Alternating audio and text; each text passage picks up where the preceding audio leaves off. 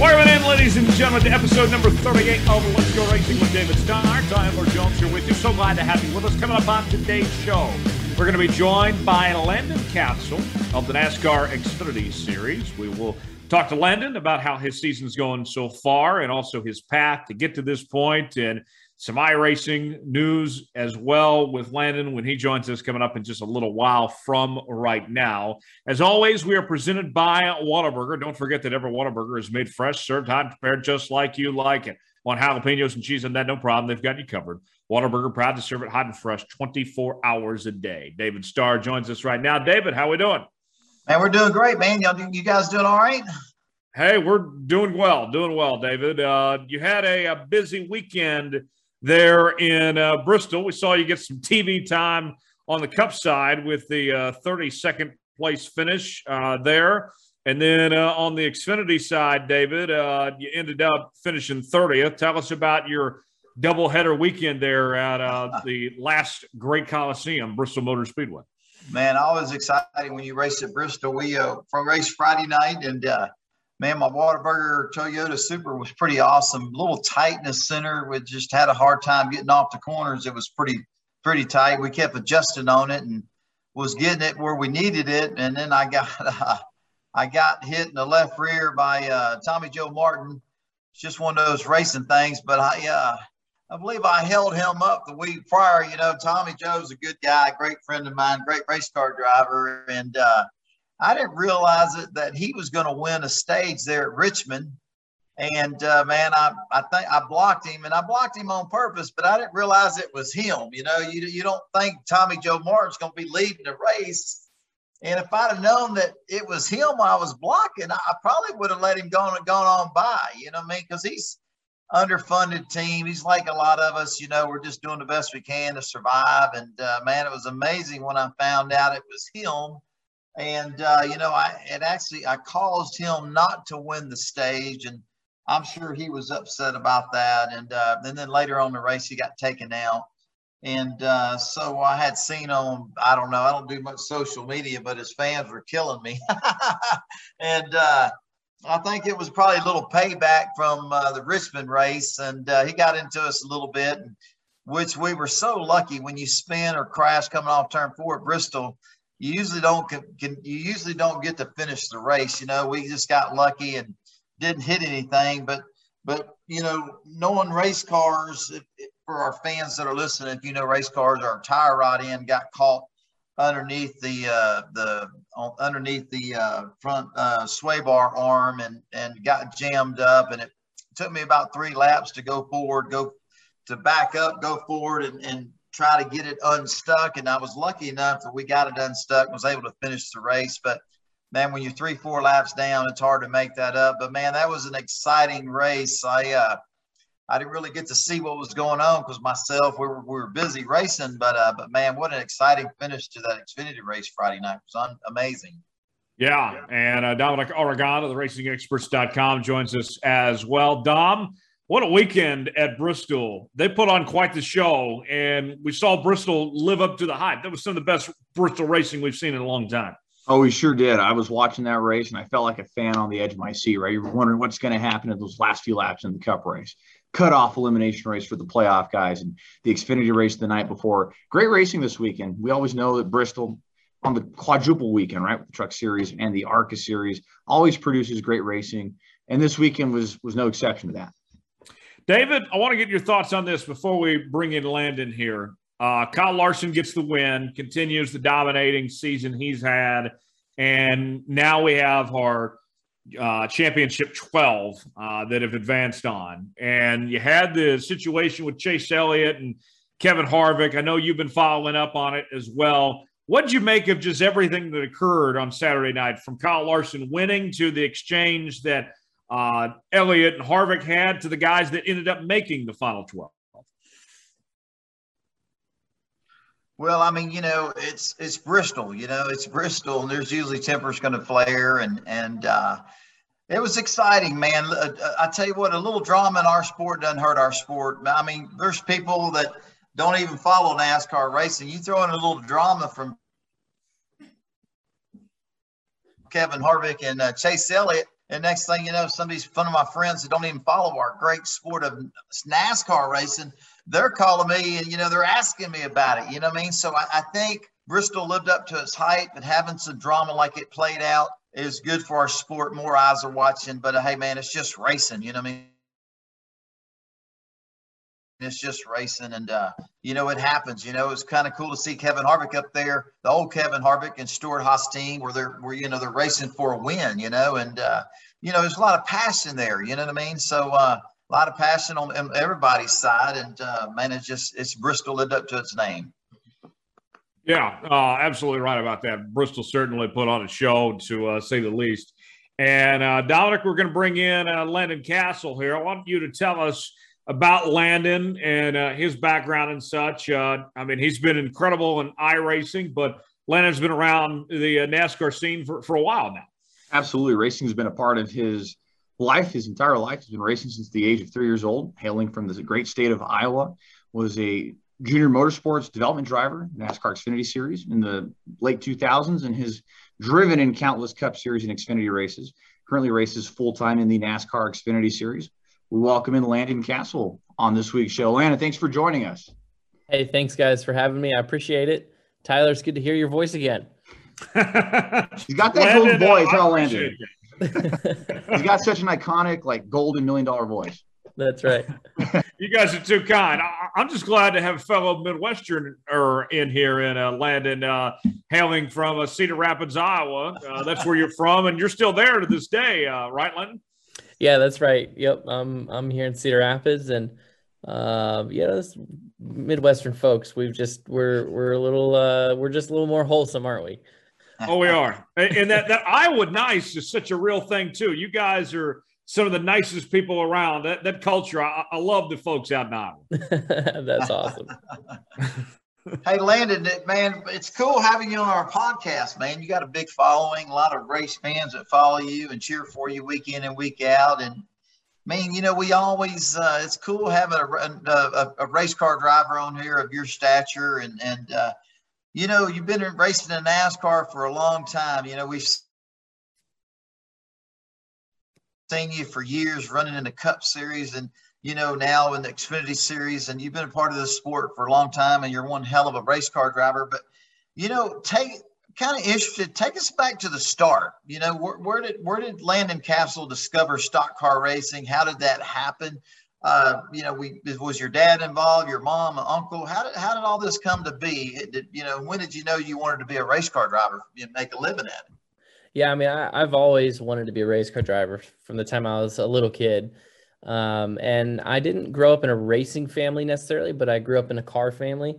Uh, my family's in in the car business in Cassill Motors in Cedar Rapids, Iowa, and I grew up uh, going to Hawkeye Downs Speedway every Friday night as a kid, watching uh, race cars.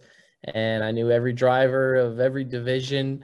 Uh, I watched every NASCAR race on Sunday. I knew every driver, and just always loved it. Um, you know, but what's unique is when you're a kid, you don't really know the path, and uh, um, it takes a good, it takes parents, you know, it takes family support to even get off the ground. Uh, and and my dad bought my brother and I go karts when I was eight years old, and that was really the start. Before then, we raced four wheelers and rode them around, and that's sort of how I learned how to drive a vehicle. But go kart racing is when it got competitive and um, and from that point forward, it's just just you know it's it's a drug, man. It's addicting, and you just get you get further and further into it. And we were racing more and more and more through my teenage years. Raced full size stock cars and um, super late models all over the country, and um, and that was during the the mid 2000s when uh, the teams were in a, a young driver um, hiring phase, kind of like they have been in the last couple years. And and so I was I was on the list with with all the other young drivers at the time, and I got hired by Hendrick Motorsports uh, in 2007, and was uh, my my first job, uh, my first gig, I guess you could say, on the job for Hendrick Motorsports was to test Jeff Gordon's Daytona 500 car in 2007. So uh, that was a pretty pretty big day for me. I was 17 years old at the time. 17 hopping in Jeff Gordon's car. That had to be surreal. Did were you pinching yourself when you got that moment? Yeah, it was it was uh it was definitely crazy. It was incredible. Um to to go to that organization. I worked for Hendrick for 5 years. Um uh, tested majority of the time I tested for Jimmie Johnson uh, in the 48 team and Chad Knaus and uh, drove a lot of their cars. I drove Dale Jr.'s cars, Mark Martin's cars, Jeff Gordon's cars, um, Kyle Busch's cars, and um, and then it was you know 2009, 2010, 11. I would say is when I started you know transitioning out of test driving and and racing um, and racing and and I guess by racing I mean starting parking because I my first cup starts were all my first 20 cup starts were all starting parks driving for small teams but i wouldn't have gotten those opportunities if i hadn't been test driving at the time because there weren't a lot of drivers in nascar that could drive the cot and and get them in the show. There was 50 entries at a lot of those races. David was i remember you were driving for leavine at the time. Um, and it's that that was a um, that was a hard that was a hard time and, and the the sport really needed drivers that could qualify those cars into the races. And so my my testing experience at Hendrick is really what put me in those rides and got me in the cup series. Man that's amazing to be, to be able to man i had no idea that you were a test driver for Hendrick Motorsports, man, that, that is that is amazing at such a young age to be able to drive for Jeff Gordon test for Jeff Gordon and, and all the Kyle Busch and Jimmie Johnson, unbelievable. And working with their crew chiefs and their engineers, man, that's uh, man, that just don't happen to a lot of us drivers out there, man. That's that's amazing. And you think landing that experience and working with the, that uh, a team like Hendrick Motorsports and working with them for finally jumped over to the Cup side and you had to start qualifying cars. And uh, man, that, you you uh, you didn't have no problem. I remember, man, there was the fields were tough to qualify for, but you could always tell if Landon Cassill was out there that you were going to be one one of the guys that would make it into the race. Yeah, thank you. Yeah, I mean that was that that time. My time at Hendrick at a young age, you know, um, the testing it just laid the foundation for me to learn what that caliber of organization looked for in a driver and looked for in feedback. And and I do feel like as a result, my career beyond then, I've I've fit in these a lot of different roles at race teams that um, that needed that kind of development, right? They needed to get out of a hole or they needed um, to to you know get back to where they knew they could run equipment wise or even like upstart teams. I mean i've driven for several upstart teams in my career like bk racing starcom racing hillman racing um, circle sport. Those are all teams that were you know trying to build from the ground up. And i felt and it just seemed like um, what i learned working for chad knaus uh, which was an intense part of my career, right? When wow. driving for Chad, um, you know, really helped me give the the type of feedback um, that that my crew chiefs and engineers were looking for, um, and I'm extremely thankful for that because uh, you know I, I didn't have those tools. That that's those that's solely things that I learned at Hendrick. Well, and Landon, I, the other one I've, I've, really been curious about asking you too. Like you said, your first 20 starts in the Cup Series were starting park efforts. You look at Phoenix Racing, the Racers Group, Larry Gunselman, but then five races into 2011, you got to run a majority of the schedule there for James Finch in the 51 car. How did that all come together? And like again, were you pinching yourself because here you are running week in and week out in a Cup Series ride? Yeah, it um it came together because I drove I, I drove so many starting parks for James, and um, and I finished third driving for him in the Xfinity race at Daytona um, in 2011. Um, but I had driven a lot of starting park races for him the year before, and we had some success together. And they had a rough start to their season in 2011. So I was still testing for Hendrick at the time, and they were getting Hendrick engines on that team, and um, and they had plans with Hendrick to get some R and D cars for a few races. Um, so so James called me up. It was you know driving for James David. I don't know if you ever drove for James Finch. Just about everybody has at some point, but he was he was an interesting guy to drive for. You know, I owe a lot of my career to him because um, he he put me in a race car and and I, I do believe that at one point I think I could boast that I had driven for James Finch for more consecutive races than any other driver has driven without getting fired. So uh, there's there's a streak there that I've had um, driving for James. So he he's he's not an easy guy to drive for, but I owe a lot of my career to him. But he called me up on a on a Tuesday, and and uh, it was about a three minute conversation. He asked if I wanted to drive his car at Fontana that upcoming weekend. Uh, he didn't tell me how much I was getting paid, if I was getting paid. He didn't tell me if it was for two races or one race or 10 races. He just asked me if I was available, and I just said yes. That was it. Uh, so I went to the racetrack and I drove for him, and you know, he just kept me in the car. We never had a contract. We never even talked about salary. I just got a check in the mail. that was it. I, I got my Man, first I, check in the mail driving for him after about three or four weeks and it was it was just enough money that I didn't know if it was for one race or if it was for all the races that I had driven for him. uh, but it, it's uh, over the course of that year, I got the same check every month. So there was really no performance incentive or anything like that. Um, he just died, but but that was those that was you know I didn't get a rookie year because I start and parked, so I lost my rookie eligibility because I made so many starts. So, but that was that was my rookie year as a driver. Um, yeah. So, you know, anybody that's worked with James Finch can probably, you know, understand what I'm saying. That I when I say that I spent my rookie year driving for James Finch, that was a that was an experience. So tell well, me this, Landon. Uh, you, have raced, uh, you know, under the Hendrick banner, you know, for Dale Juniors, Junior Motorsports, BK Racing, Front Row. Uh, you mentioned James Finch, just to name a few. What's the thing you're most proud of uh, of what you've accomplished and who you've raced for? What would that be, Landon?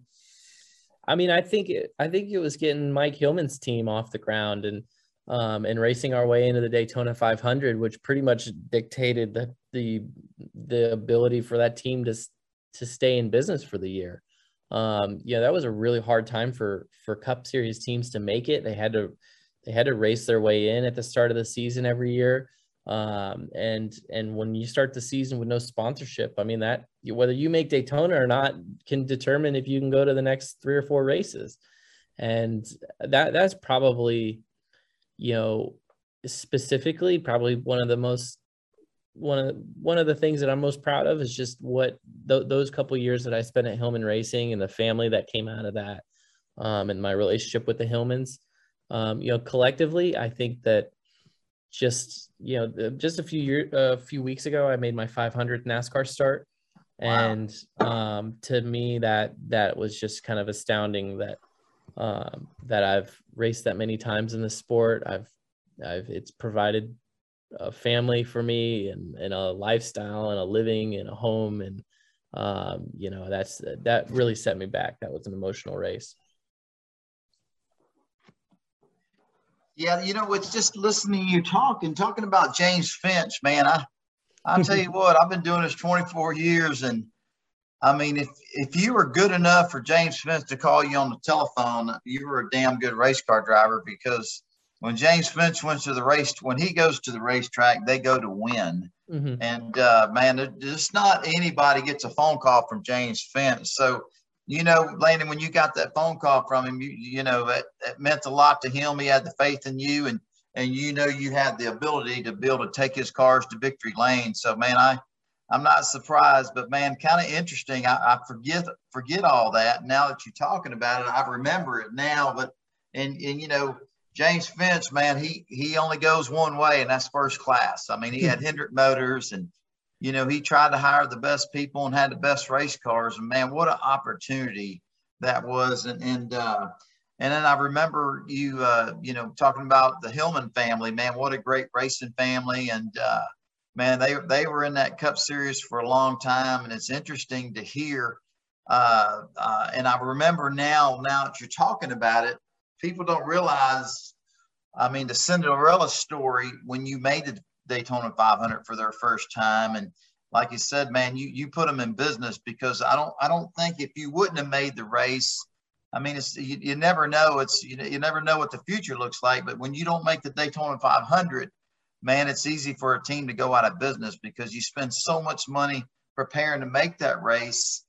And if you don't make it, man, you done spent almost your whole budget trying to make it. And the, for the teams that do make it, uh, man, it's a lifesaver. It's a career saver for the team and the driver. And uh, man, that's that's amazing. Those are great Cinderella stories right there. Amazing, man. And just uh, man, dude, you've had such a cool career, and it ain't been very long, but man, 500 starts is amazing.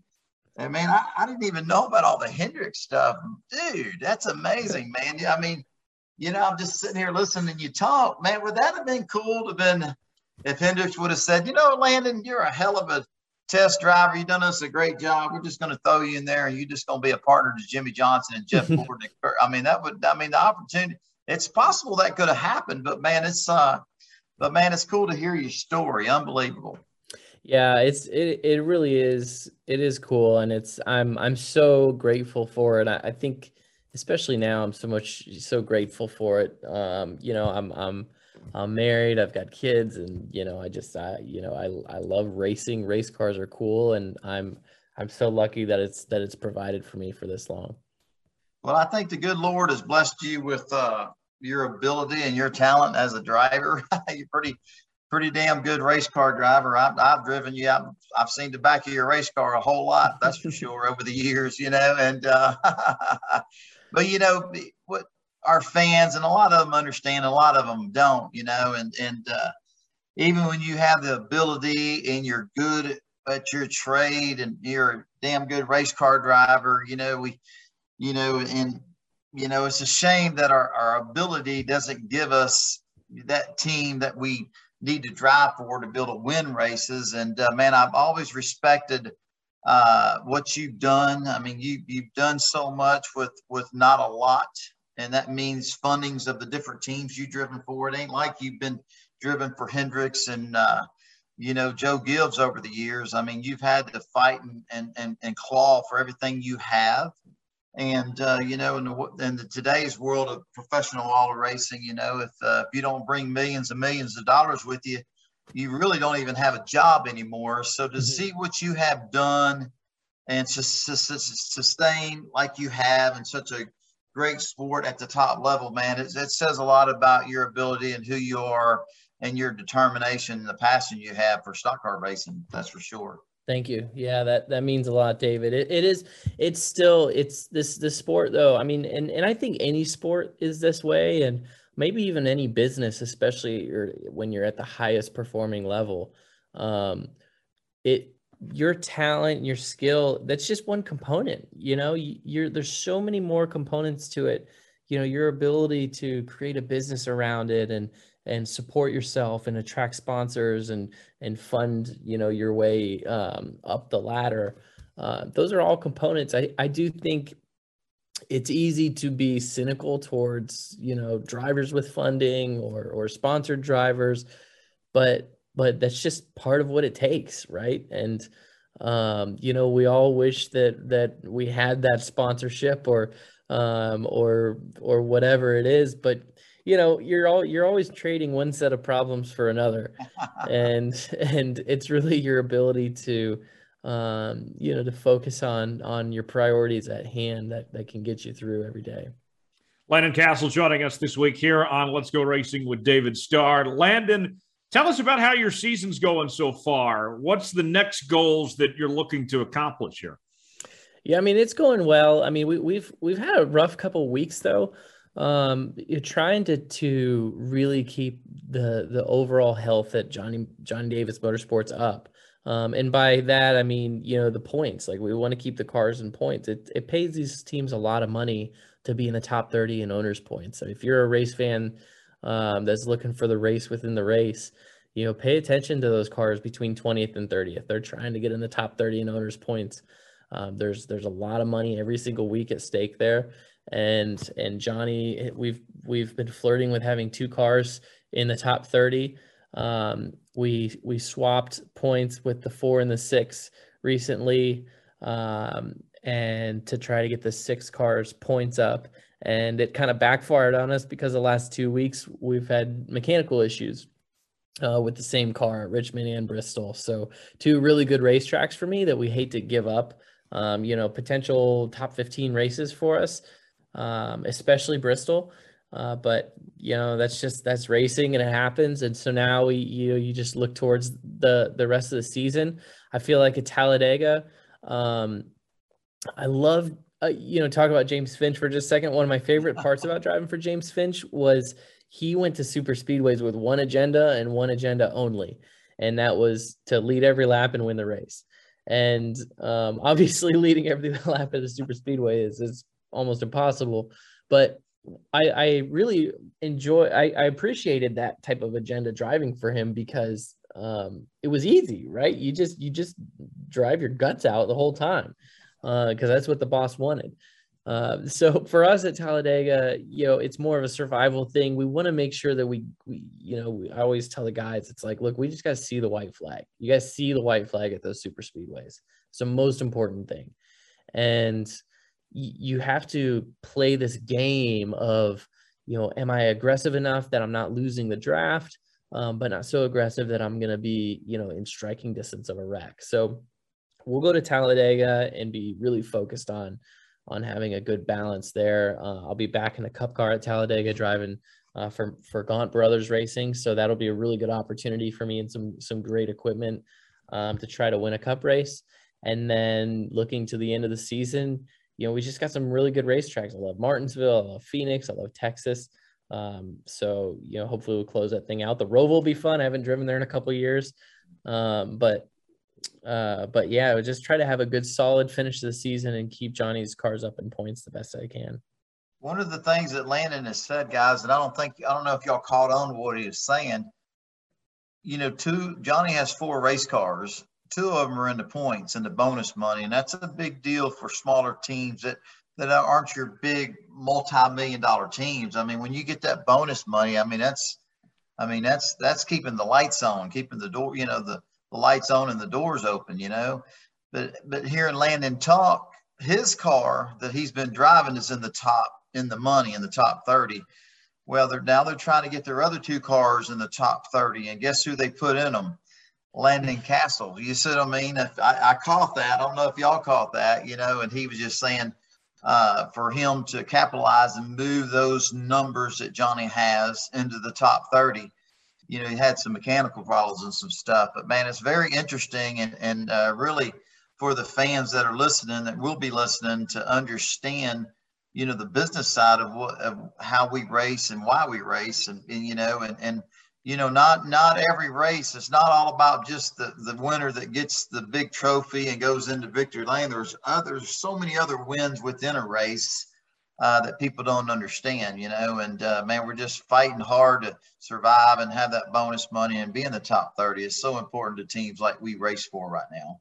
Absolutely. Well, and Landon, even just take us back to like how everything was one calendar year for you, or even 18 months ago, because you were running for Morgan Shepherd in the Ventures Racing Xfinity Series, and the team shut down, or I should say, is on hiatus. I mean, one year removed, 18 months into the pandemic, right? We know this pandemic has affected everybody, and, and NASCAR is, not any different from that. But how has that journey been for you through the pandemic these last 18 months? Yeah, I mean, it's like for everybody, it's it was an interesting year. I mean, I, I was uh, coming off of racing full time in the Cup Series for Starcom Racing, and had plans to drive for Morgan. Um, we were going to go to as many races as we could. We didn't really have any sponsorship. It was going to be a start and park effort a lot of the time, which was fine um, you know, because we had one car, we had a we had a pretty good car. We we had some speed with it. We actually qualified ninth at Las Vegas in his car, which was pretty astounding. That's, that's um, amazing. Yeah. Uh, we had a lot of solid runs in it, qualifying wise. Um, but yeah, we just we just wanted an opportunity to race it. We actually we we did race it in Homestead um, and finished 15th, which was really cool. Um, but uh, yeah, the pandemic, I mean, it really kind of shut that down for us. It blocked us out of the points and the way that NASCAR sort of redid the points, um, we were out of the points to where we weren't able, weren't even able to come to the races because um, there was no qualifying. And so it sidelined us. Uh, but when when everything shut down completely, I mean, I got into iRacing, um, which I've I've been in iRacing for a long time, but but you know, just just felt like, hey, this might be the only race car I drive all year, and and so uh, I started streaming and just really got involved there, and and and it was fun. I mean, you know, my my fan base was really um, supportive of it, and and I I streamed a bunch, and what really came out of it um, was my my good friend and fellow driver Parker Kligerman and I started a, an esports promotions company called eRacer. And ultimately, what we do with eRacer is is promote the biggest and best um, independent events on iRacing. So we put up the biggest purses. We do all the broadcasts ourselves. Uh, we create all the assets for it. We hire the team. Uh, we have a team. It takes about 20 people to put on one of our events. Um, wow. and and they're pretty big budget. We spend a lot of money. We get sponsorship for it all. Um, and we've given out like fifty thousand dollars worth of prize money so far. I think wow. probably more than sixty thousand. I think in prize money so far. Um, and our last event, which kind of our, our flagship event is the Firecracker 400. We run it in July. It's a remake of, of the, the real world Firecracker 400. Um, and it has a $15,000 purse. We had almost 500 competitors sign up for it. So uh, it's, it's a really cool thing. And, and what we were able to do though, is just build this community um, around eNASCAR and esports and iRacing. Uh, and we have a Discord server with a couple thousand people, and they're you know it, it's it's turned into something more than just a couple events. Man that's amazing the business side. You know the pandemic hit shut our sport down.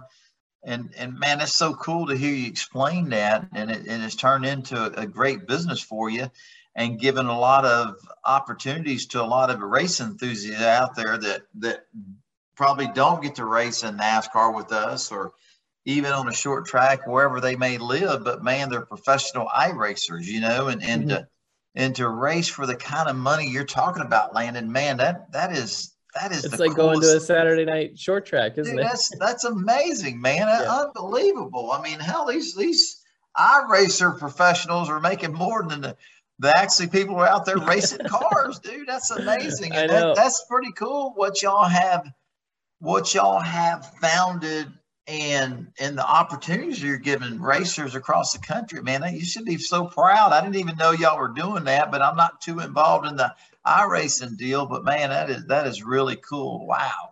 Yeah, we we've really enjoyed it, and and I you know I truly believe that that sim racing, um, in particular iRacing, because it's the best sim racing platform out there.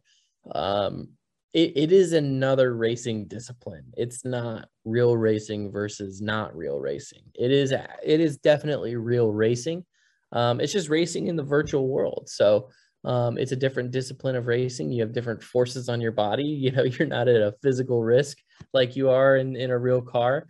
Uh, but but it, it happens in a very real way. And and you can I I think that an up and coming driver can really learn a lot of fundamentals um, on that platform. And it can be a great supplement to to what they're learning out in the real world. You know landon listen to you talk. Uh, you know when when covid hit shut everything down and, and nascar put iRacing on television uh, you know I, th- I thought it was the coolest thing but uh, do you think i think the iRacing and sim racing has really helped our industry as a whole because I, I really believe that people that are kids and you know adults and people that are really good at it and who are making a lot of money from be thankful to people like yourself and Parker Kligerman. Uh, do you think that a lot of them will say, "Man, this is really cool. I'm really good at it. Let's go to our our local racetrack and let's get in a real race car." You know, I mean, yeah. is it is it a tool? Is it is it something that directs them to their local dirt track or local asphalt track so we can build our future in this sport? I mean, what's your thoughts on that? And and man, it's interesting that we're talking about this because I've had that question on my mind for a long time and nobody to really ask. So, mm-hmm. what's your thoughts on that, Landon? Yeah, because I think it's just a very low barrier of entry. Um, and it's an easy way for someone to to get to know racing um, and to get to know the sport, but in a serious way. Not in a, it's not a game. You know, it's you can you can play racing games, and racing games are also a, a really fun way to learn the sport. But um, it's a little bit more serious and more competitive, and I think that it's a great bridge uh, to the real world. So if you're new to racing, you can start out on iRacing at the very lowest level, the, the same way you would if you were new to racing and you went to your local short track. Uh, but it's a low barrier of entry. I mean, it's it's 10 bucks a month or whatever it costs uh, for a membership you know you just need a gaming computer and you could spend 100 bucks on a steering wheel and have something that works so that I, it's it's a really easy way in and and then i think for young drivers for serious drivers i think it's a great learning tool i think you learn you just learn how to go about a race i mean my son is six years old and has a go-kart and when I'm telling him, you know, things to do in his go kart, I reference iRacing. You know, I say, hey, now remember on iRacing, you follow this line around the corner, and and you know, iRacing is how he knows what the flags mean. Um, you know, iRacing is how he understands what a pit lane is. You know, and that that you enter and exit a racetrack in a certain way, uh, because those are all things that you do in in the iRacing sim. So. I, I just think that it's a it's a great bridge for like you said, new fans, but also a good fundamental learning tool for young drivers. Well, and, and Landon, uh, last year you were pretty successful uh, running the Pro Invitational Series during the pandemic and getting the TV time and such. What was it like for you to not only you know be on that stage, but to do as well as you did? Did, did it feel like a, uh, an opportunity of sorts that you were getting you were getting to show kind of an equal footing of sorts how good you were compared to the rest of them? Yeah, that was a cool aspect to it. I felt like uh, you know I I had an opportunity to race against these guys that I have been racing against for the last decade, but on an on a fair playing field that was something that I've never had before. Um, you know, and and and I and I'm gonna say it's fair. Some of those guys might say it's not fair because they might say, "Well, I didn't. I'm not very good at iRacing, and I've never messed with it." And it was like, "Well, okay. Well, we're all at home for eight weeks. What else do you have to do?" So I'm gonna focus on it. I'm gonna do, be the best darn sim racer that I could be. Um, so it was just it was cool to race against those drivers on an equal playing field because I don't get to do that very often. Um, and and you know what's funny? I learned, you know, some of those guys that are good in real life, they're good for a reason. I mean, Denny Hamlin was one to me that was just like, good God. I mean, the guy, he's just good. He knows how to win, you know, and and that's that's uh, that's that's what separates those guys um, from from some of the other ones that just can't win even in good equipment you know, we all talk about being in better equipment. David, you know, you and I both know how much we would love to be in, in faster race cars. No offense to any of the teams that, we've driven for in our careers, right? We all want to be in faster race cars. Um, but you still have to know how to win when you do get in those cars. And um, and and that's that was one thing that I that I saw in Denny Hamlin was just like, man, this guy isn't just good, he knows how to win. Absolutely. That's and that's man, I love hearing you explain that because people don't understand just because you you get that opportunity that we're all working and, and we're all just working our tails off to have. Uh, and when you get them, you, you know, and, and it's interesting because I mean, one of my great friends, and I hate to even say his name, but he's a great friend of mine, Brendan Gaughan. You know, he's like, man, once he got an opportunity with RCR, he said, dude, I, I had to learn how to win all over again. You know, and and yeah. uh, when you got the team behind you and, and the, the resources, the engineering and the technology and everything that you could ever want, you know, it's it's all it's all on you and the team, you know, and and you know one of the things that he said, I had to learn how to win, you know, and uh, just because you have that doesn't guarantee you a win. We all work our tails off and, and, and strive to have that. And once you get it, you, you got to do what Landon's talking about. You got to learn how to win with it, you know, mm-hmm. because we see it we even see it. I mean, it's it happens week in and week out. People have those opportunities, and uh, you know, and I think over time they figure out, hey, I'm, I'm, you know, I'm getting experience, and I'm trying to figure out how to win with it. You know, and mm-hmm. uh, absolutely, man, it's a great way to explain it, Landon.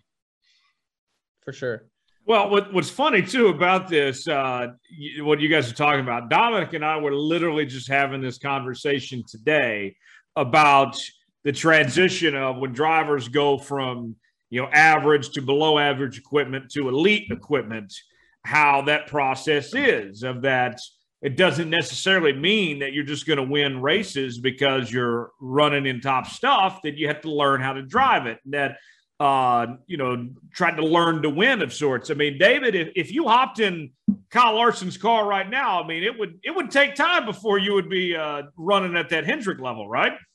Absolutely, but I love to have the opportunity. You know I mean? I think over the years, uh, over the years, you know, having to, it's interesting, and I'm not going to name the driver, but uh, you know, at times, man, you're in practice over the years in practice, and you're just you're over driving the corner, you're trying to get back to the gas early, and you're you're, you're telling your crew chief, hey, the thing won't turn in the center, but you're you know you're over driving the corner, and man, you're just driving the wheels off the car, and you're 20th, you know. And then when practice is over with, man, one of your buddies comes up to you and they say, "How's your car?" It's like, man, it's it's a little tight in the center, but I'm over driving the corner. You know, I'm 21st, 20th, or 22nd in practice. And how's yours? well, man, I stayed up too late last night. I got a little bit of a hangover, but it's good. I'm fourth. You know, I'm like, you're fourth and you feel like crap. And he's nowhere driving it as hard as we are. You know what I mean? And, uh, but man, there, there's no substitute for, uh, you know, the best equipment with the best people and all the money in the world. I mean, there's no substitute for that. But I just think over the years, doing the best we can and with the teams that we've been given the opportunity to race for that that if Landon or myself had the opportunity to jump in Kyle Larson's car, I think we would figure out how to win real quick. Mm-hmm. I don't think it would take us that long. I always sure. wanted, and, and, Landon will agree with me. Uh, a couple years ago, uh, I was fighting for to stay on the lead lap, and I got in the leader's way, and you know, hey man, we're racing just as hard as they are. And I'm figured, hey, if you're lapping me, man, you can get around me, but I'm trying to pass the guy in front of me because I'm trying to stay on the lead lap. And uh, man, he came over and he just said, "Hey, man," he told me what he thought about me, and and uh, I told him what I thought about him, and I said, hey, anytime he wanted to switch cars, I would be happy to do that with him. You know what I mean? just to see, you know, understand that, hey, man, we're racing just as hard as you are. You're just very fortunate that you have the car you have, and we're doing everything, and we're we're and we're happy to have the opportunities and be racing in NASCAR at our level. But I'll be glad to change teams with you for one race just to see how you would do in, in the equipment we have to drive week in and week out. And yeah. not that we're complaining, just want to see what you could do with it, you know, because we know what we can do with it want to yeah. see if you could do just as well. it's just it's, a, it's just a com- it's a competitive business, man, and nobody has it easy. And it's just you know it doesn't matter who you are. It, nobody has it easy, and and you're you know you you're just you, it's just a matter of how you deal with your challenges and and um but uh you know you couldn't have said it better david you know here here you know that we're talking about it i want to say I tell people sometimes they probably think I'm weird, but uh, you know, just to be racing at the level we're racing at and how challenging it is and how tough it is, man. I I tell everybody just to be in the race, you're a winner. You're a winner. Mm-hmm. Sometimes they look at me, what are you talking about? You're a winner because it's a challenge, man. It's yeah, it's hard, you know, it's not an easy process these days. If it all if it only went off what Landon was talking about earlier, your ability and the talent you have, man, it, you know, it's it's so much more to that today in professional auto racing. So anyway, Absolutely. but it's still awesome. I still love it. I mean, it's me and Landon race our tails off sometimes for 23rd, 21st, 22nd. I mean, it's just hard racing, you know, but it's, it's still yeah. awesome, you know. And it's it can be rewarding too. Absolutely. well, and, you, you guys really said the best too. I mean, I mean, it's rewarding. Oh yeah. Well, and you guys said it best too. The sport requires a lot of money, a lot of people, and and Landon certainly you have one of the more interesting sponsorship deals this year with Voyager, the cryptocurrency brokerage firm. The Athletic had reported back in June that you were the first driver in NASCAR history to be paid in cryptocurrency. So tell us a little bit about that and your fascination with cryptocurrencies. yeah, I mean, crypto is is um, not just an investment for me at this point. It's it's a lifestyle for me. I I've, I got into crypto several years ago, and um, I've done a little bit of everything in the space. I've I've bought it, I've traded it. Uh, I've actually had a, a, Bitcoin mining farm at one point uh, for about two years and mined Bitcoin. So I'm very familiar with it, but I started networking in the space a couple years ago and, and really wanted it to be part of my professional career. And um, that's where I met Steve Ehrlich, the CEO of Voyager. And they were an upstart company, a new brokerage platform, and serving uh, people via mobile app in the United States. And, and it just has blown up for them in the last year. And, and Steve and I have always kept in touch, and we, we get together when I'm in New York and um, and so this summer was perfect timing for us to get together and, and he said Let, let's do it. Let's get on a race car. Let's go. And so we we took him racing this year and uh, it's been a blast and they've they've gotten a lot out of it. And, and for me i just i love the partnership because it's a it's a sponsor that i identify with and it's a space that i identify with. So steve and i um, you know we speak a lot. We've we've um, spoken to athletes and um, we love talking about crypto. We love talking, spending time together, and and it's something that you know I'm happy to bring to my fan base, and and and I'm really happy that it's that it's keeping me in a race car. So I think it's safe to say you're trying to take Voyager to the moon. That's right. Yeah, yeah. And David, you're kind of a crypto guy yourself a little bit. man, it's interesting hearing Landon talk. Man, I uh, I love crypto. I, I that's a man, that's a space I like to play in, you know. And uh, man, I have traded it for a couple years now, and uh, it's been good to me. Um, I had my brother uh, did really, really well with it, and I remember when he introduced me to it, where where Ethereum was at, where I, you know, where we were playing, and uh, man, he uh, it changed his life, you know, and uh, I was blown away by all of it, and and I did my research and research and started understanding it, you know, and and uh, man, you read about it, you see it everywhere, and uh, man, I, I, I, like I said, I started dabbling in it a couple years ago, and it, has been really uh, good to me, and it's very interesting, you know, and uh, that's pretty cool, Landon. I didn't really know that you were that in, you know, in depth with it. You know what I mean? That's pretty, mm-hmm. that's pretty neat. But uh, you know, I don't share that with a lot of people, but it just, you know, I found out about it through my brother, and, and uh, man, I've, I've been trading it, and it's uh, uh, it's it's amazing. You know, it's it's just amazing. I I uh, I, I, love it. I think it's a, a great uh, currency, and it's funny when people say, "Man, you know," I hear people talking about it all the time, and and I talk I talk with them a little bit, but you know, there's nothing tangible. You know what I mean? So, mm-hmm. well, hey, sure there is. You know. yeah. But anyway, that's that's that's interesting, and uh, man, I, I'd love to meet the Steve guys sometime. I think that'd be pretty cool to to to, to hear y'all's talk and and to to learn learn more about it uh, through you guys, Landon. That's pretty yeah. awesome. Well, he'll be in he'll be in Las Vegas, so come come find oh, me. Oh, dude, yeah, that's that's awesome, man. Yeah, yeah, yeah that's pretty. I'll cool. introduce you to him. Oh yeah. Tyler, are you a crypto guy? Come again? Oh yeah, Tyler, are you a crypto guy yourself? You know, I, have been fascinated by it, but uh, I have not gotten into it myself. So you guys just might have to uh, draw me in here. I, I don't know where to start. Where does a guy like me that's not into it start?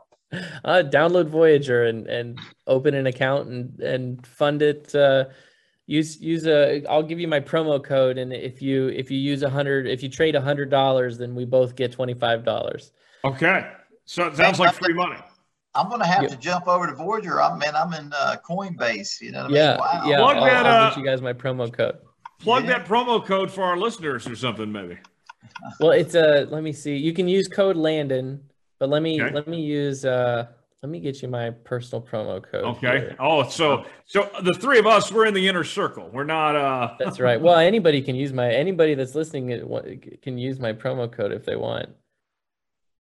Get out your pen. It's eight F is in Frank one zero seven B. So one more time, Eight F one zero seven B. Bravo. There we go. 8F 107 B's and Bravo. Awesome. Yep. There we go. Yeah. So if you eh, download Voyager, open an account, and fund that account and trade a $100 um, or more than $100, trade $101. And then both of us, you and myself will get $25 in, in free Bitcoin. Perfect. And I'll actually get this is getting one step farther with Voyager. I will get in an additional bonus beyond that because I hold Voyager token. They have a loyalty program um, with their native token. So if you're a, a, Voyager token holder too, you get a boost on on that depending on what what level you're a Voyager token holder.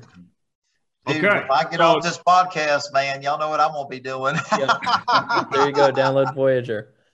I love it. I love it, guys. We'll introduce you to Steven Vegas. Yeah, if tell him we'll, we'll introduce you to Steven Vegas, David, and and we'll tell him that we got you on the app and that you Absolutely, uh, man. That's cool. Love that. I love it. I love it. Uh, before I we get to our every, news, Hey, Tyler, I, I, I think every NASCAR driver should have their account with Voyager. What do you think, Landon? yeah, absolutely, absolutely. Yeah. now we need to get Steve Voyager keeps, to. Steve keeps telling me that uh, that he, he wants me to get Dale Jr. on the app. I'm like, I'm like I don't know how to get Dale Jr. on there, but I can try. Yeah. Now we right. need to just. Now we just need to, to, get them to sponsor the podcast. You know, we'll get. There you go. there, there you go. go. We'll get them on the pod. I'm sure we got hey Tyler. I'm sure we got enough people to get to download Voyager and you know and, and invest a couple hundred dollars and start trading it, they probably would, you know. Would, so uh, yeah, yeah we, just, we, got our work cut out for us, but I think there's a sponsorship, small sponsorship there for us if we can do that. Right. Sounds like we're probably challenge, right? well, we just made Landon some free money tonight, so uh, I'll consider that a success. Before we get to our news and notes segment, just a reminder that the folks at Whataburger cook up 100% pure beef burgers 24 hours a day. You can get your burger fix anytime, day or night at Whataburger. Proud to serve it hot and fresh 24 hours a day. What a burger. Uh, Dominic, uh, news and notes time. Uh, there's some busy stuff happening in the sport. Let's uh, start out first by uh, looking at the 12 that have advanced to the next round of the playoff. Kyle Larson, he's in good shape. Everyone else, pretty wide open very wide open, right? It's anybody's game at this point. We know at Bristol Motor Speedway, Kyle Larson picked up his sixth win of the NASCAR Cup Series season and his 12th of his career, placing him in sole possession of 60th on the NASCAR all-time wins list. I mean, he's starting to get in some pretty big territory, right? Approaching guys like Geoff Bodine, Davey Allison, Tim Richmond on this wins list. So you look though at the overall thing with the NASCAR Cup Series and the playoffs. I mean, we had some some really good talent not advanced to the next round, right? I look at Kurt Busch in that one car, a lot of speed that is not advancing to the next round where I think he could have made a lot of noise. But yeah, Tyler, I I don't want to call you a, a prophet, but I do want to say I think your prophecy is coming true with Denny Hamlin turning up into another gear here as the playoffs have started. Yeah, uh, you look at the uh, playoffs and you have all four Hendrick, all four Gibbs, mm-hmm. all three Penske, and then Stewart-Haas with uh, Kevin Harvick. David, the cream has risen to the top. The elite teams are all over this remaining 12 teams in the playoff here. Yeah, that's not surprising. You know, I really thought Kurt Busch would have been part of that top 12. I mean, they've shown so much speed and what Ganassi has done the second half of the season. I was really uh, surprised to see Kurt Busch fall out of the top 12 and not not continue on. But man, it's uh, you know we're not surprised by the the, the dominance of Hendricks and, and Gibbs and uh, and then looking at uh, you know, I just watching Kevin Harvick this week just seemed like they're, you know, they're kind of coming on at the right time, you know, and it was kind of cool to see Kevin finally battling for a win, you know, and and I think uh, you know that they'll take that momentum and, and and keep running with it, but uh, but not surprised by you know the the the Hendricks and the Gibbs, and uh, you know you look at uh you know no surprise you look at the uh, Penske cars, you know they're going to be contenders every year. So uh, it's going to be interesting, you know, from this point forward to see who makes it into the top eight and on and on and on. And I, you know, I love the playoffs. You know, the playoffs. I mean, you know, we talked about it earlier. There's people that don't even really watch our sport, but the excitement and the drama is drawing more fans into to what this playoff system is doing for our sport. And uh, man, it's uh, again, it's going to be tough to to to uh, you know I think it's Denny it's uh, Kyle Larson's to lose the championship, but man he's got some strong guys right behind him fighting for it. Denny Hamlin being the guy that I think would, could knock him off the throne for this for the championship this year. Landon, what do you make of the uh, top twelve that advanced? Uh, who do you like uh, out of that to potentially win that championship? Man, I mean it's hard to bet against Kyle Larson right now, um, and and I'm a Denny Hamlin fan right now too, so. Um, kind of anxious to see you know those two battle it out, and Um, Kyle is just, you know, he's driven right now, and and I, I think you don't want to get in the way of someone that's as focused and and motivated as he is. Yeah, he's uh, he's on quite the uh, quite the tear. Dominic, if you had to pick a name besides Denny Hamlin or Kyle Larson, who could sneak up there and and uh, compete with those guys, potentially take that title away? You really can't root against any of the Joe Gibbs Racing guys, right? Seems like Joe Gibbs Racing camp as a whole has come on fire during these, this NASCAR postseason, especially. Somebody like a Kyle Busch or Martin Truex, multi-winner this year in 2021. You really can't look past those two guys and and how even the Penske guys. I mean, Blaney kind of had a lot of momentum there with the wins there through the summer stretch before the playoffs started. Joey Logano, Brad Keselowski, we know they're always going to be consistent throughout the playoffs and have made it to the championship four time and time again. It's really hard to say, man. But if you had to give you one name, I would have to say Kyle Busch. Okay, so there you have it. Uh, some uh, thoughts there on the uh, playoff, and uh, what else we got going on, Dominic? Other headline we looked at this week on Sunday, September 19th, Rodney Childers, crew chief for Kevin Harvick at Stewart-Haas Racing, tweeted out that he had he had signed a contract extension with the Cup Series team for quote years to come. No details on how long the extension is, but that that tandem has been paired up since 2014, and in that first year they won the NASCAR Cup Series title. So, guys, Kevin Harvick, Rodney Childers here to stay as a staple in the Cup Series. David, we'll start with you here. Uh, Rodney Childers, uh, he was really good there with Michael Waltrip, uh, getting Brian Vickers to victory lane. Now the success he's had with uh, with Kevin Harvick, uh, Rodney Childers, ever since Chad Knaus retired, you could argue is as good as any crew chief in the sport right now. Yeah, you know that's just uh, you know, I'm not surprised by that news. Um, why would you break up a a, a crew chief pairing of, of Rodney Childers and Kevin Harvick? You know, it's proven it's proven uh, champions there. And, uh, you know, I think that was smart on Stewart-Haas's part to, to give him an extension on his contract because, man, you don't you don't want to mess up that pairing. That's championship caliber right there, no doubt. Yeah. Uh, Landon, uh, Rodney, and Kevin, what what a duo that that has been over the last few years. Yeah, and and Rodney is, you know, it's he's cool because he's there's only a few of those old school cool crew chiefs in the sport right now. Those guys, um, you know, it takes he you have you people don't realize how forward thinking someone like him has to be to make it this long at that level. Um, with his background, you know, he's not an engineer by trade; he's a racer. Uh, in fact, he's a former driver. He's raced in the Busch Series. Um, so it, but there's if there's one thing about Rodney Childers, I mean, the guy just he makes cars go fast. Like he just makes them go fast.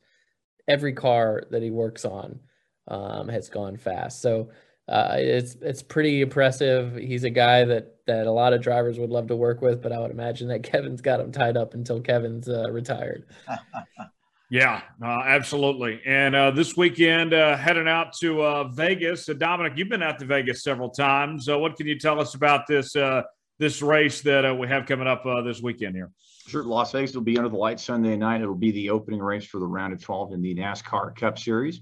It will be an awesome race. We know Vegas has been on the schedule since 1998, and they acquired their second Cup date in 2018, and they've had a second date as a playoff race over the last four years. This year being no exception on that. And I mean, uh, Dave Landon, you guys can kind of speak to this too. I mean, it's in a really cool area, North Las Vegas, right next to the Air Force Base, and about five miles north of the Las Vegas Strip. It's a really cool area and a really cool experience if you've never been as a fan.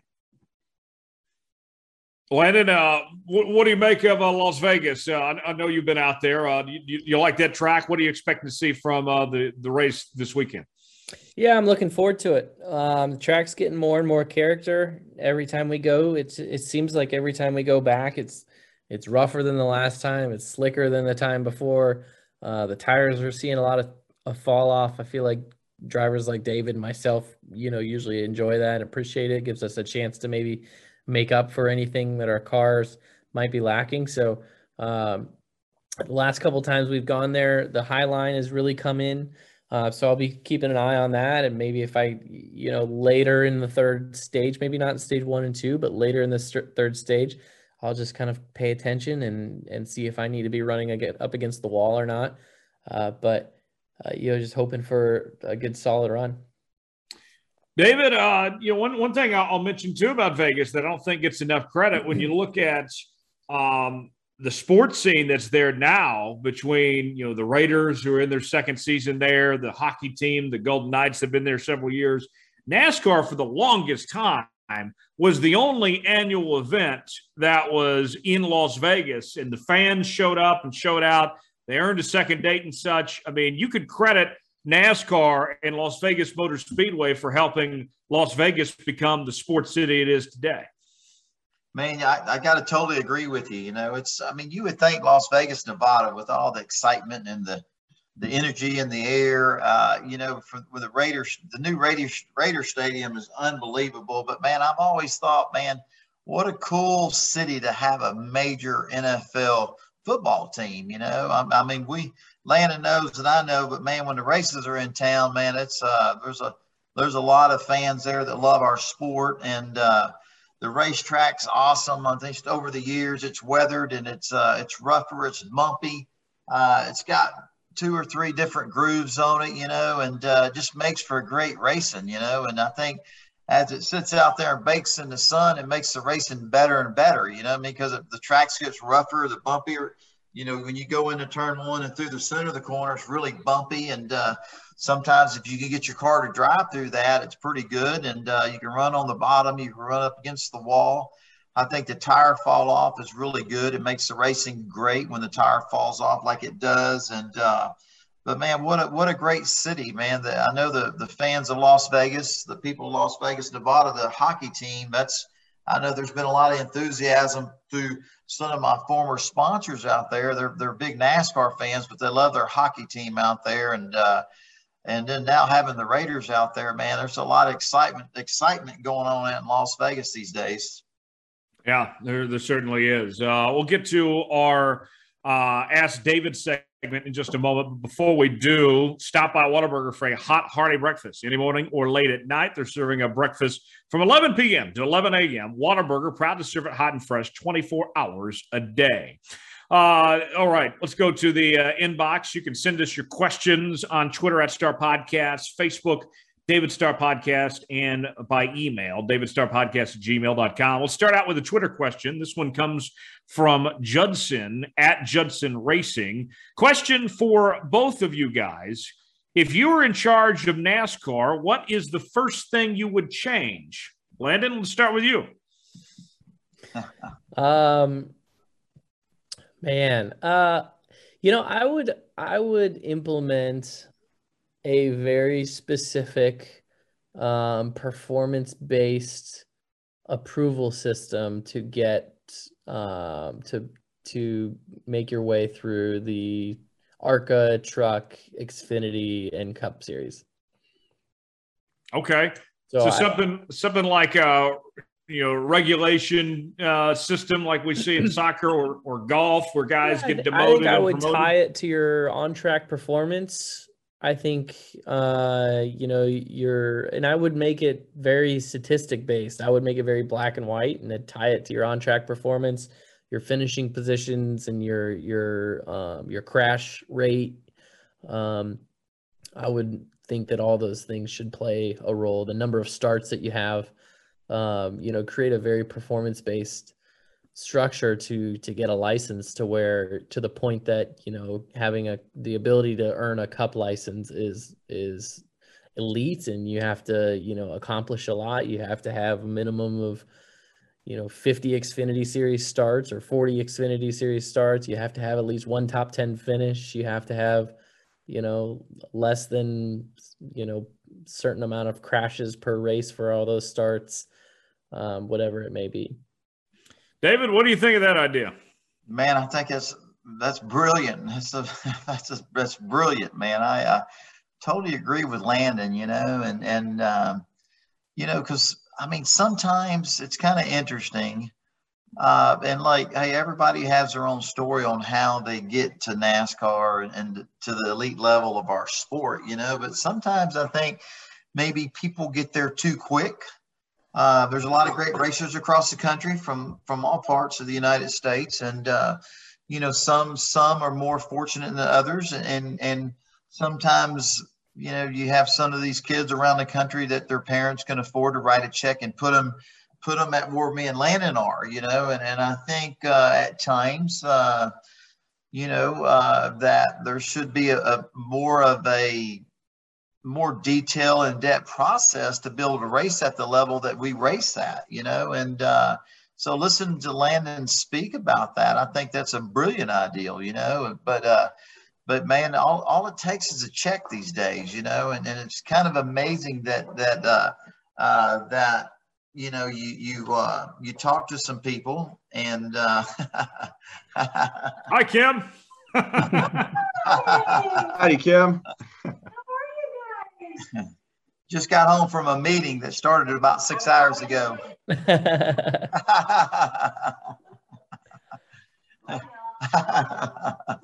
um, but you know, I I, uh, I, I definitely support what Landon was talking about. You know, because sometimes I mean things happen, and I don't think people that are racing at the level that we're at sometimes have the experience to be racing at that level, and sometimes it it it, it it's a challenge, and sometimes it affects other teams, and uh, so I definitely agree with Landon 110%. And uh, one of the things, one of the things that I think, um, you know, that looking at how many cars we have on the racetrack today, I think there's, um, you know, during this COVID stuff, we run 40 cars, and when it, when we have to practice and qualify, there's only 36. But you know, I like for NASCAR to make it where there's 40 cars to start each and every race in all three national series. When I say national series, the NASCAR Camping World Truck Series and the Xfinity Series and the Cup Series, it'd be kind of cool if if all across the board, all three national NASCAR racing series had 40 cars in each series, I think it would be great.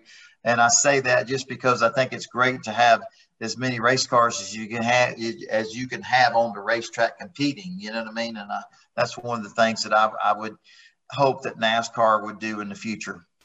Okay, so th- that's uh, that's fascinating. Uh, some good answers from uh, both of you there. Got a another question. This one's uh, from the email inbox. This is from Rob. This is for Landon. Landon, is it true that you have a castle tattooed on your foot? wow. Yes, Rob, I do. Come, you, are, you want to see it? Yes. Let's see. Hell yeah. There you go.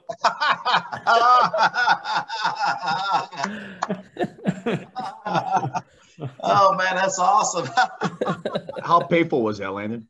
Uh, that one hurt pretty bad, but fortunately, I was like 18 when it ha- when I got it done. So, you know, was that, I was. That's dumb. pretty cool, Landon. Yeah. I don't have the star tattooed on me anywhere, buddy. yeah, you should get one. David uh, needs to get the Whataburger logo tattooed on him while he's at it too. Absolutely. How about you, Tyler, Dominic? Do we got any tattoos on y'all's bodies anywhere? No tattoos. I don't have any tattoos. I'm not opposed to tattoos. I just haven't found one the thing right one. I want on my body my entire life. Yeah, and kind of my last name's not Castle. It doesn't work like that. Yeah, or Star. Yeah, I can't work with that. But no, I, I can appreciate the artwork. I can sit there and admire. You can always admire things, right? That you can't do. Like I can't drive for crap. I've, I've gotten behind the wheel of go karts and race cars. No, not really that well. I'm not a good artist, but I can sit there and admire artwork all day. And I, I think there are some amazing tattoos out there. But like you, Tyler, I just haven't found anything that I want to put on my body. awesome. yeah. Gosh, that's funny. That's really good. Guys, uh, before we go, uh, let's go around the room uh, real quick. Uh, Landon, tell us about the uh, next few days ahead for you, man. What's uh, what's going on with you? Yeah, I'm I'm heading to Vegas tomorrow, so I'm flying out in the afternoon. Uh, my wife's joining me, so that'll be her first her first race of the season. So um, pretty pretty happy to have her out in Vegas with me. So Thursdays, hopefully, uh, lay by the pool and enjoy uh, enjoy the hot sun, kind of relax, and then uh, Friday, probably a little bit more of the same. Actually, just kind of hang out in Vegas for a couple days. So yeah, kind of taking a couple days off. But with the Voyager folks are coming out, so I've got a lot of people from the Voyager community are going to be there. The VGX Heroes um, community, which is kind of the the Voyager token community on social media that follows me and supports me and supports the Voyager token. Um, so they'll be at the race, and then Saturday uh, it's um, called into work. Awesome. Where can uh, people follow and connect with you, Landon? Yeah, I mean, I'm easiest to reach on Twitter. uh, at Landon Cassill on Instagram as well. That's great. Uh, Dominic, what's going on this week with the racing experts? Well, we're going to have our great Frank Romero, photographer who's been with us over the years. He will be covering the NASCAR Las Vegas race for us this week. And through his photo lens, we'll be covering remotely Jonathan Field and myself. And yeah, it'll be a great race weekend. How about you, David? Man, I got a tomorrow. I got a busy day. I got a meeting at the Texas Motor Speedway tomorrow morning, and then uh, then I'm gonna go get a haircut and then get back to my house, mow my grass, and uh, think we got some soccer practice tomorrow evening, and uh, and then uh, Thursday I'm uh, I'm off to uh, Las Vegas to go join Landon with the little uh, R and R. You know what I mean? I uh, invited my wife, but I don't think she'll be joining me this trip, even though she'd like to. But but just looking forward to always a fun time in Las Vegas. Not only to enjoy the the, the casinos and the and the nightlife and just everything going on around there. But man, love racing. There's Las Vegas Motor Speedway, and I just uh, I hope myself and Landon we have a great race for our teams, and uh, we get out of there and we're happy. And, and, real quick, Landon, actually, we got one more question that came in through through Snapchat. This question comes from Leighton. He wanted to ask, what was it like working with me as your PR guy?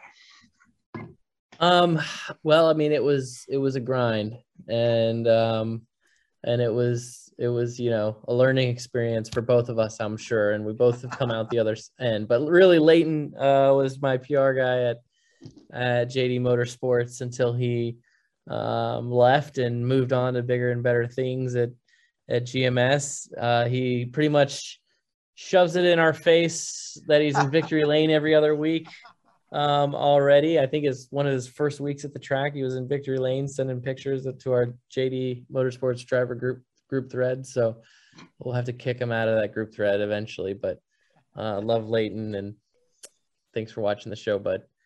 But Landon, you know what? I don't think he's having fun. You guys are having, so uh, he can act right. like send all the pictures That's from right. Victory Lane, but he still ain't having the fun y'all are having over there at JD. So, uh, so anyway. yeah, Landon, I, I got to know while you're in Vegas, uh, are you going to go to the roulette wheel and put your chips on black number four?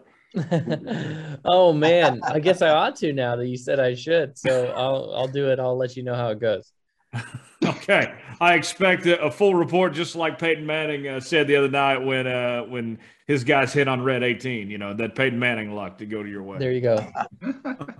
uh, that about does it for this edition of Let's Go Racing with David Starr. You can follow us on Twitter at Star Podcast, Facebook.com forward slash David Star Podcast, and send us an email, davidstarpodcast at gmail.com. We'll put the checkered flag out on this episode. Subscribe to Let's Go Racing. New episodes out each and every Wednesday on Apple, Spotify, Google Podcasts, on YouTube as well. Leave us a like and a five star review. We certainly would appreciate it. For David Starr, Dominic Oregon, and Landon Cassill, I'm Tyler Jones saying so long. It's been another edition of Let's Go Racing. We'll see you next week.